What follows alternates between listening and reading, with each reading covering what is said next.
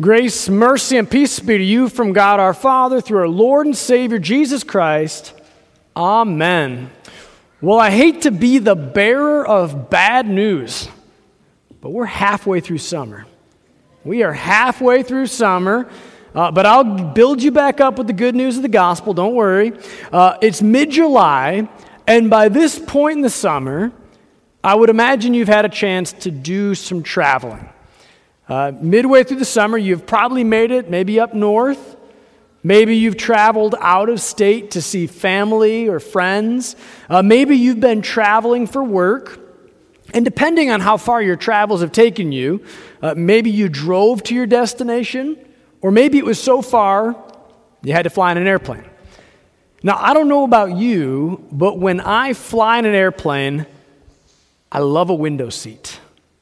I love a window seat. And the reason why uh, I, I, sit down in a window seat and I immediately become like a five year old child staring out the window with sheer joy and excitement.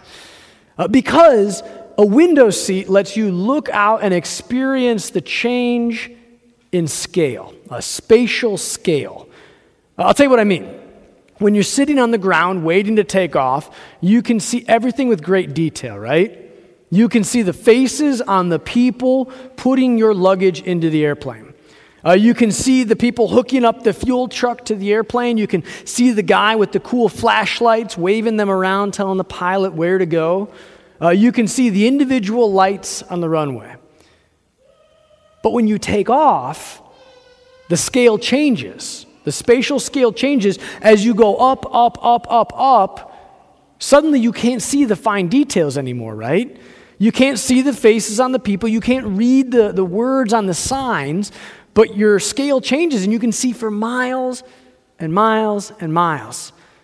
You can see the whole big, broad landscape. You can see an entire mountain, a whole lake, a river weaving through the countryside. You can see an interstate. You can see the whole thing 30,000 feet on a clear day, the big, broad landscape.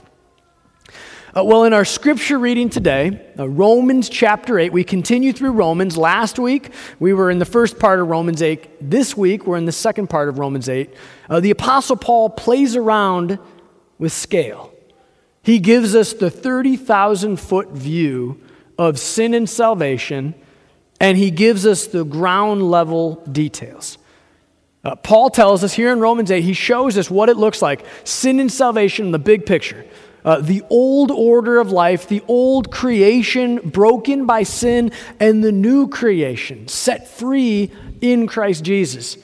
But he doesn't just leave us up in the clouds, but he descends down to the ground level so that you and me, that we can see what this looks like on our Monday morning, so we can see what this looks like in the midst of our pain and joy and suffering and celebration. Uh, now, like I said, the Apostle Paul plays around with scale, spatial scale. I want to play around with a different type of scale, uh, a measuring scale. Uh, it's not a catapult like Pastor Davis, I, I think, hoped it was a catapult. Uh, it's a scale. Uh, and I made this in my garage. I'm, I'm quite proud of it. Uh, I'm amazed that it has not broken after two services, and I hope it doesn't break now. Uh, but we're going to use this to help us work through uh, this text here in Romans 8 and to understand what God's word is saying to you and to me. So we heard these words uh, just a few moments ago. Romans 8, this is verse 20.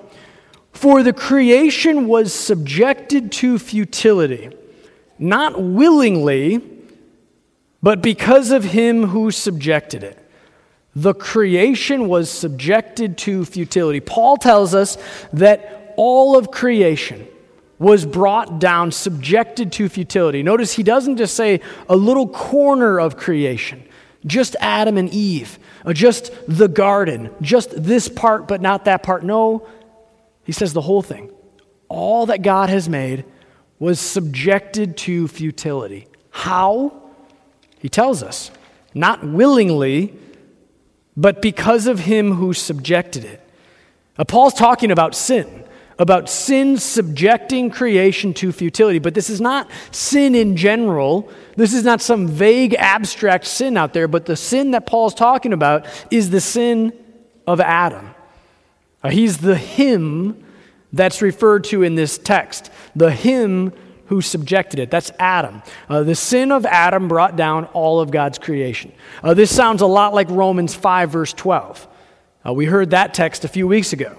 Romans 5:12 says this, "Therefore, just as sin came into the world through one man, and death through sin, and so death spread to all men because all sinned." Uh, so, in other words, we hear that sin came into the world, and that sin came into creation, and it tipped the whole thing. Not just part of it, but all of it. All of creation brought down by the sin of Adam, all of creation inclined toward death. All of creation inclined toward despair. All of creation inclined toward decay. Not just Adam, but Adam and Eve, Cain and Abel, plants and animal, the soil, the air, all of God's creation, generation after generation after generation, you and me, living in a place, living in a creation uh, that's full of futility, full of brokenness, full of death, full of decay, inclined towards sin. But Paul goes on. He doesn't just tell us that it was all subjected to futility, but he tells us the very next verse, 21 and 22, in hope that the creation itself will be set free from its bondage to corruption and obtain the freedom of the glory of the children of God. For we know that the whole creation has been groaning together in the pains of childbirth until now. So, even though the whole creation was tipped the wrong way through the sin of Adam, even though the whole creation was inclined towards sin, the whole creation now waits, now longs, it's on tiptoe with anticipation, waiting for that day when it'll be set free, when it'll be tipped back right, when it won't be inclined towards death, but it'll be inclined toward life and hope and the glory of God. And we hear that this has begun already in Christ Jesus. Further on in this text, Romans 8, verse 34, we hear this Who is to condemn? Christ Jesus is the one who died. More than that, who was raised, who is at the right hand of God, who indeed is interceding for us through his life, death, and resurrection. God has undone this. God has, has taken a world that was inclined towards sin, tipped the wrong way, and through the life, death, and resurrection of Jesus, through shedding his perfect blood on the cross for the sins of the world, through leaving the tomb empty, God has taken that sin of Adam, taken that sin that had metastasized through the whole creation, and he had put it right. He tipped it the right way. So now we live in a creation, longing for that day, having had a glimpse of that day when it's inclined toward full grace, and inclined toward glory. Uh, the grace of Jesus, heavier than the sin in this world. But you see, Paul doesn't just give us this big picture. This is the big picture of sin and salvation in the world, but Paul doesn't just leave us there at 30,000 feet. But he gives us the good news for you and for me a personal good news. Uh, this isn't just cosmic good news for the whole world. Uh, the gospel is that. The gospel is good news for the world. But Paul also gives us personal good news. Uh, he gives us the gospel uh, for you, for me, for us. Uh, he signals this as he tells us these words. Romans verse uh, 8 or chapter 8 verse 18. He says, "For I consider that the sufferings of this present time are not worth comparing with the glory that is to be revealed to us." Notice what he says there. The sufferings of this present time. Now, the reality is there is going to be suffering in our life. There's going to be suffering, there's going to be pain, there's going to be hardship, there's going to be challenges. Uh, you can read all through Scripture, and nowhere does it say that the Christian life is free from suffering and hardship. Uh, nowhere does it say that following Jesus is a path to health and wealth and happiness. The reality is there is going to be suffering. Uh, and I don't know where you are at with that right now. Uh, I don't know if maybe you're in a time right now of profound suffering and hardship and challenge. Uh, maybe you had a time of hardship and suffering back in your past, a long time ago, but that event in the past causes you to still walk through life with a limp. Maybe you're just coming out of a time of suffering and, tri- and tribulation. Maybe. I don't know this. You don't know this, but maybe you've got a time of suffering on the horizon that you don't know about, a time of suffering you're heading into. But you see, in Jesus, our suffering is fundamentally different. Because in Jesus, when we experience suffering, when we experience hardship and hurt and pain, when we experience whatever life throws at us, we experience it with the weight of Jesus on our side. The reality of his empty tomb, always as that counterbalance, always as that anchor for you and for me in our suffering, so that when life throws hardship at you, when you go through hard times, when you go through pain and suffering, none of it, none of it outweighs what God has done for you in Jesus. None of that hardship is heavier than the grace of God. None of it. No matter how long it lasts, no matter how deep it is, no matter how profound it is, it will never tip the scale in the other way. Because you are in Christ, you are anchored in His love and His mercy. And that's why Paul says this. He concludes this chapter with these words, verses 38 and 39.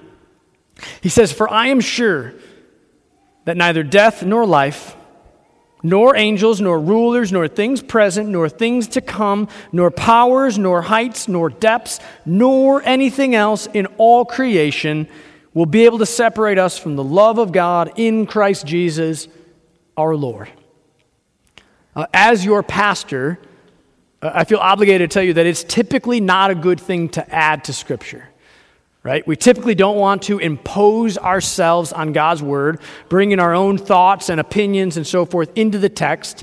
Uh, translators work really hard to not impose on the text, but this is a rare exception in Scripture where God's Word invites us to actually bring something to the text. Now, here's what I mean.